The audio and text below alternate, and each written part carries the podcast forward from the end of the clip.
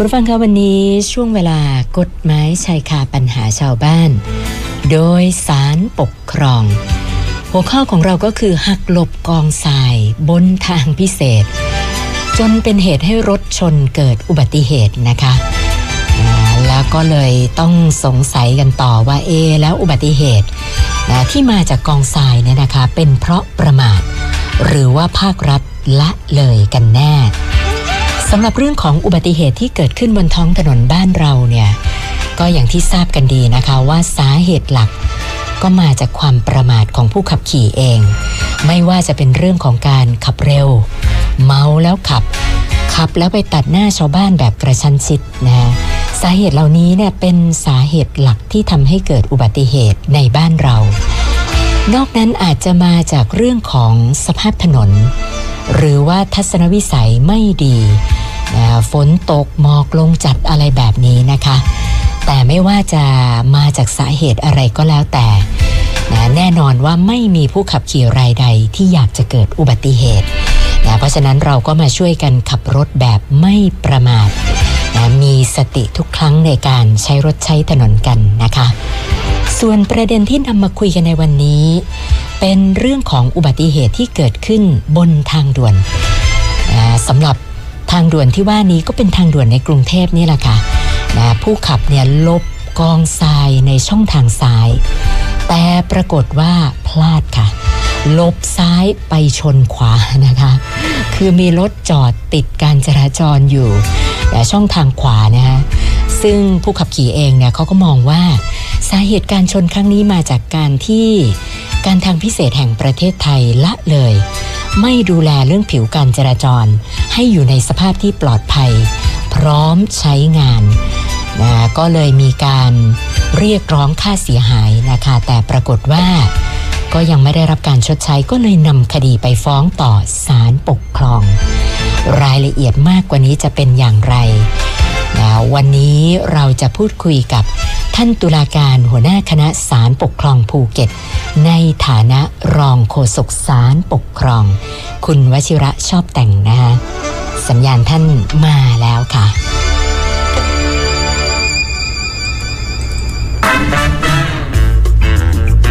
กฎหมายชายคาปัญหาชาวบ้าน โดยศาลปกครอง สวัสดีค่ะท่านรองค่ะ ครับสวัสดีครับคุณสนันท์ครับ แล้วก็สวัสดีท่านผู้ฟังสวพ FM เก้าสิบทุกท่านครับ ค่ะสำหรับกรณีอุบัติเหตุที่เกิดขึ้นที่เรานำมาคุยกันวันนี้เนี่ยรุนแรงไหมคะท่านรอง ครับคืออุบัติเหตุไม่ไม่ไม่รุนแรงมากครับคุณสนันท์ครับค่ะเอ่อแต่ว่าแม้จะไม่มีผู้ได้รับบาดเจ็บถึงขั้นเสียชีวิตนะครับเออผมขอไปรายละเอียดเลยนะครับค่ะคดีนี้เป็นเป็นอย่างนี้ครับ คือคดีนี้ผู้ฟ้องคดีเนี่ยได้ขับรถยนต์เอ่อไปตาม ทางพิเศษนะครับ สายท่าเรือดาวคะนองนะครับ แต่ว่าพอถึงทางแยกต่างระดับนะครับ ช่วงขึ้นลงถนนพระรามที่สองนะครับ ซึ่งท่านผู้ฟังที่เป็นคนกรุงเทพนะครับ อาจจะนึกภาพออกเอ่อลองนึกภาพดูไปก็ได้นะครับเอ่อหลังจากที่ลงทางด่วนตรงนี้ก็ไปประสบอุบัติเหตุนะครับ ไปชนกับท้ายรถคันหน้าที่ผู้ฟ้องคดีอ้างว่าบริเวณที่เขาได้หักหลบกองทรายนะครับ เป็นทางโค้งยกระดับ นะครับลาดลงเพื่อลอดผ่านทางยกระดับช่วงทางลงนะครับ เมื่อพ้นทางโค้งความสูงของทางพิเศษช่วงดังกล่าวจะเพิ่มสูงขึ้นนะครับท่านผู้ฟังก็คงนึกออกเพื่อยกระดับให้ข้ามถนนผู้ฟ้องคดีขับรถอยู่ช่องจากช่องซ้ายเมื่อถึงเกิดเหตุเขาเห็นกองทรายครับ เห็นกองทรายอยู่บนบนถนนเนี้ยและมีคราบน้ำมันบนผิวการจราจรในช่องทางที่ผู้ฟ้องคดีขับอยู่ ในระยะกระชั้นชิดก็เลยพยายามควบคุมรถให้ผ่านกองทราย ดึงเบรกนะครับ แต่ว่าเนื่องจากในช่องทางซ้ายเนี่ยรถด้านหน้าของผู้ฟ้องคดีเนี่ย มีรถบรรทุก 18 ล้อจอดจอดอยู่นะครับ ซ้ายก็ไปไม่ได้ ผู้ฟ้องคดีก็เลยบังคับ รถเดินตกทางไปทางขวาพอไปทางขวาก็ไปเจอรถกระบะอย่างที่คุณสุนันพูดเลยนะครับ จอดติดจราจรอยู่เช่นกัน ก็เลยไปชนท้ายรถกระบะครับคุณสุนันครับอ๋อค่ะ คือบนทางพิเศษเนี่ยมีกองทรายอยู่ก็เป็นเรื่องแปลกนะอันนี้ไม่ทราบว่าไปเกี่ยวข้องอะไรกับเรื่องของการมีไว้เพื่อป้องกันอุบัติเหตุหรือเปล่าคะท่านรอง ครับเรื่องเรื่องนี้เป็นเป็นเรื่องที่ที่น่าสนใจนะครับ ซึ่งเอ่อผู้ฟ้องคดีก็คงคิดเช่นนั้นนะครับ เพราะว่าเอ๊ะบนทางพิเศษจะมีกองทรายอยู่ได้ยังไงนะครับ ก็เลยค่ะเอ่อเมื่อตัวเองประสบอุบัติเหตุก็มีหนังสือร้องขอให้การทางพิเศษนะครับ ในฐานะที่เป็นหน่วยงานที่ดูแลทางพิเศษเนี่ยชดใช้ค่าเสียหายเอ่อเนื่องจากเห็นว่าเอ่อการทางพิเศษเนี่ยเป็นหน่วยงานที่มีหน้าที่ในการบำรุงและรักษาทางพิเศษทุกเส้นทางให้อยู่ในสภาพที่ปลอดภัยให้กับผู้ใช้รถใช้ถนนใน การที่มีทรายอยู่เนี่ยผู้ฟ้องเห็นว่าเขาละเลยต่อหน้าที่นะครับปล่อยให้มีทรายและคราบน้ำมันอยู่บนทางพิเศษทำให้เขาประสบอุบัติเหตุและรถยนต์ได้รับความเสียหายเอ่อใช้เสียค่าซ่อมหลายตังค์นะครับคุณสุนันท์ครับ ค่ะ แต่อันนี้หมายถึงว่าก็ก็ไม่ได้รับการชดใช้ตามที่ร้องขออย่างนั้นใช่ไหมคะ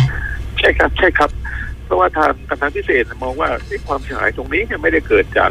เอ่อการกระทำของทางการทางพิเศษนะครับค่ะเราคือ เขาบอกว่าการทางพิเศษเนี่ยไม่ได้เป็นผู้ที่นำทรายไปโรยอ๋อบริเวณที่เกิดเหตุนะครับค่ะและนอกจากนี้เนี่ยถ้าหากมีน้ำมันรั่วหรือหล่นบนผิวทางจริงเนี่ยการทางพิเศษเนี่ยเขาคงมีวิธีการนะครับ ซึ่งอาจจะใช้เอ่อผงเคมีที่มีคุณสมบัติในการขจัดคราบน้ำมัน เพื่อไม่ให้ทำให้ผิวจราจร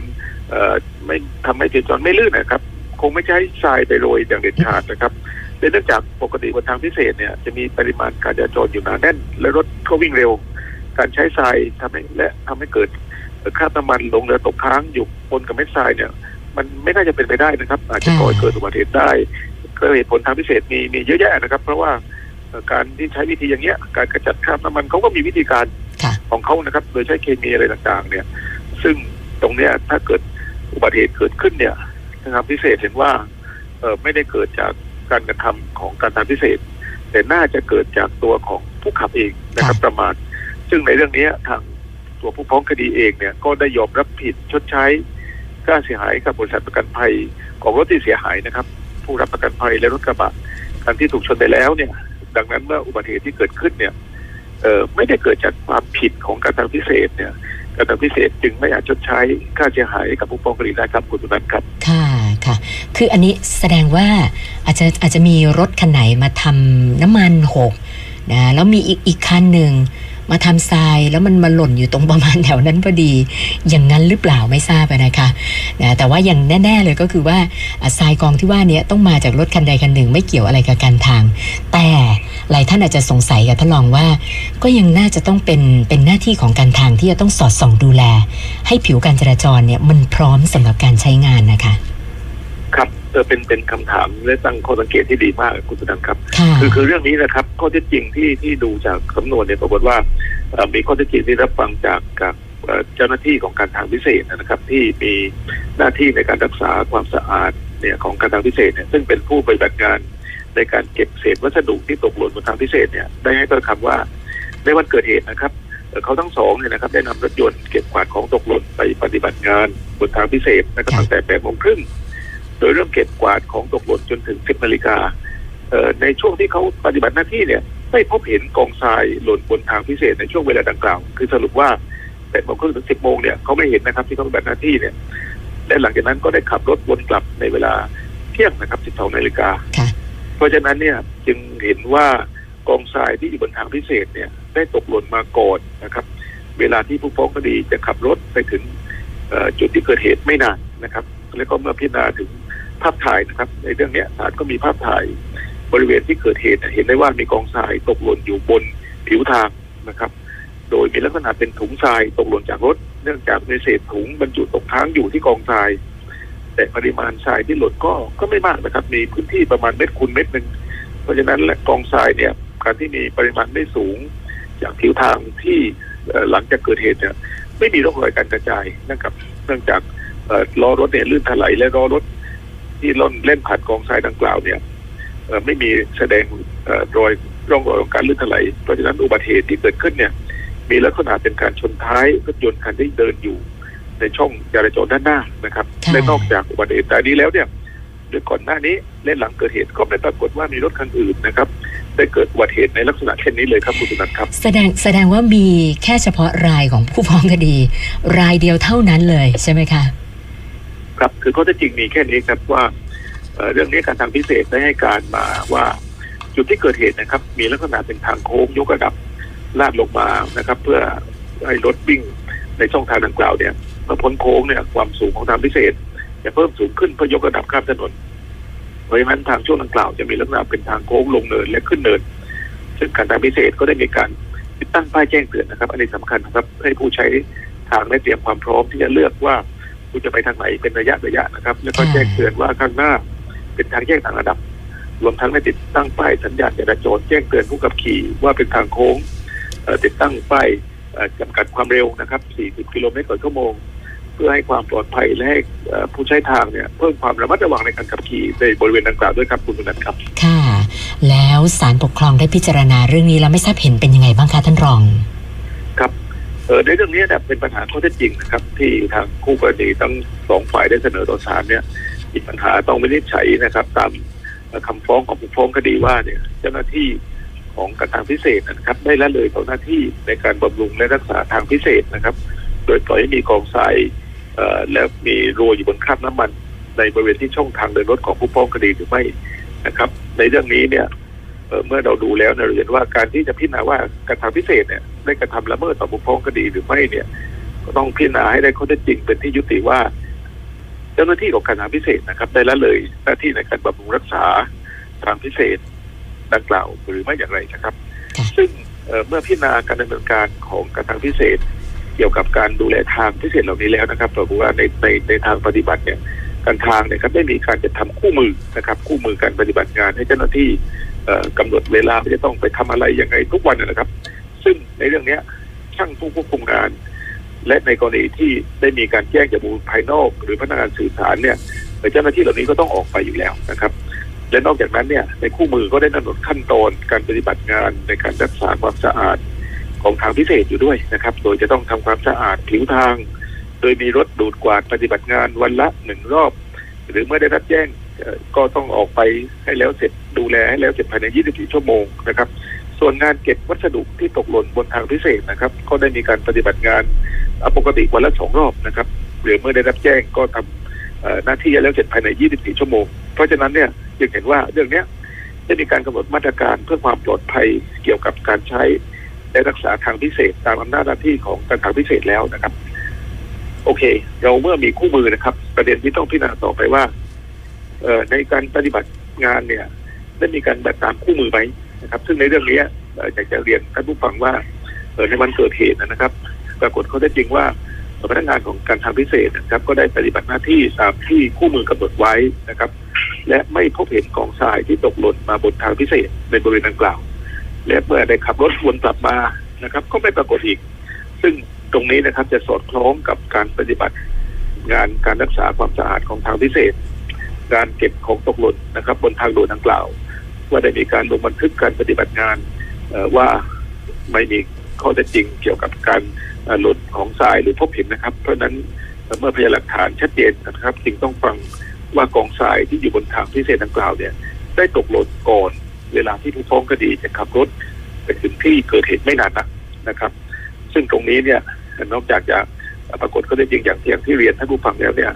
ก็ยังปรากฏได้ว่าไม่มีการแจ้งนะครับจากผู้ใช้ทางรายอื่นๆนะครับว่า ในทางเนี้ยมีทรายตกหล่นหรือมีน้ำมันหกอยู่แต่อย่างใด เพราะฉะนั้นเนี่ยต้องถือว่าไม่อยู่ในวิสัยที่เจ้าหน้าที่ของการทางพิเศษเนี่ยจะสามารถกำจัดทรายที่ตกหล่นบนผิวทางได้ทันทีที่ทรายตกหล่นอยู่นะครับคุณจุนันท์ครับค่ะเออและที่สำคัญนอกจากนั้นก็คือว่ามันมีภาพถ่ายนะครับ ภาพถ่ายในบริเวณที่พิพาทด้วยว่าเอ่อกองทรายที่อยู่ดังกล่าว ที่ที่พบเห็นเนี่ยมีไม่มากนะครับ และมีเศษถุงบรรจุทรายตกค้างอยู่ที่กองทราย และไม่ปรากฏคราบน้ำมันเปื้อนผิวจราจรเป็นปริมาณมากจนอาจจะก่อให้เกิดอันตรายต่อผู้ใช้ทางพิเศษตามที่ผู้ฟ้องคดีกล่าวอ้างนะครับเอ,อ,อีกทั้งนะครับ ในบริเวณนี้ศาลเห็นว่าเป็นทางโค้งนะครับ แล้วก็ทางพิเศษเนี่ยก็ได้มีการจัดทำป้ายจำกัดความเร็วไว้ไม่เกิน 40 กิโลเมตรต่อชั่วโมง เตือนให้กับผู้ขับรถ ได้ใช้ความระมัดระวังแล้วนะครับ เพราะฉะนั้นหากผู้ฟ้องคดีได้ใช้ความระมัดระวัง และ ปฏิบัติตามที่ป้ายกำหนดไว้นะครับผู้ฟ้องคดีก็ควรจะใช้ความเร็วไม่ไม่เกินนะครับ แล้วก็น่าจะมองเห็นกองทรายแล้วชะลอหรือสามารถจะเบรกได้ทันทีนะครับ หรือขับรถผ่านกองทรายได้โดยมีการเลื่อนไหลดังนั้นนะครับศาลเห็นว่าเมื่อพิจารณาจากการจัดระเบียบวิธีการในการดูแลรักษาความสะอาดของทางพิเศษรวมถึงการจัดให้มีเครื่องหมายจราจรป้ายแจ้งเตือน บริเวณที่เป็นทางโค้งหรือทางแยกเป็นระยะระยะแล้วเนี่ย และเมื่อพิจารณาถึงพฤติการนะครับ ในการเก็บวัสดุตกหล่นบนทางพิเศษของเจ้าหน้าที่ของการทางพิเศษเนี่ย ตามที่ผมได้กล่าวมาในตอนต้นนะครับศาลจึงเห็นว่าในเรื่องเนี้ยการทางพิเศษเนี่ยได้กำหนดมาตรการเพื่อความปลอดภัยเกี่ยวกับการใช้ในการบำรุงรักษาทางพิเศษตามที่กฎหมายกำหนด ที่สำคัญคือเจ้าหน้าที่นะครับ ก็ได้ปฏิบัติหน้าที่ตามขั้นตอนและวิธีการในการบำรุงรักษาทางพิเศษ ตามสมควรแล้วไม่ได้มีการละเลยต่อหน้าที่นะครับค่ะเมื่อไม่เป็นการละเลยต่อหน้าที่เนี่ยก็ต้องถือว่าเอ่อ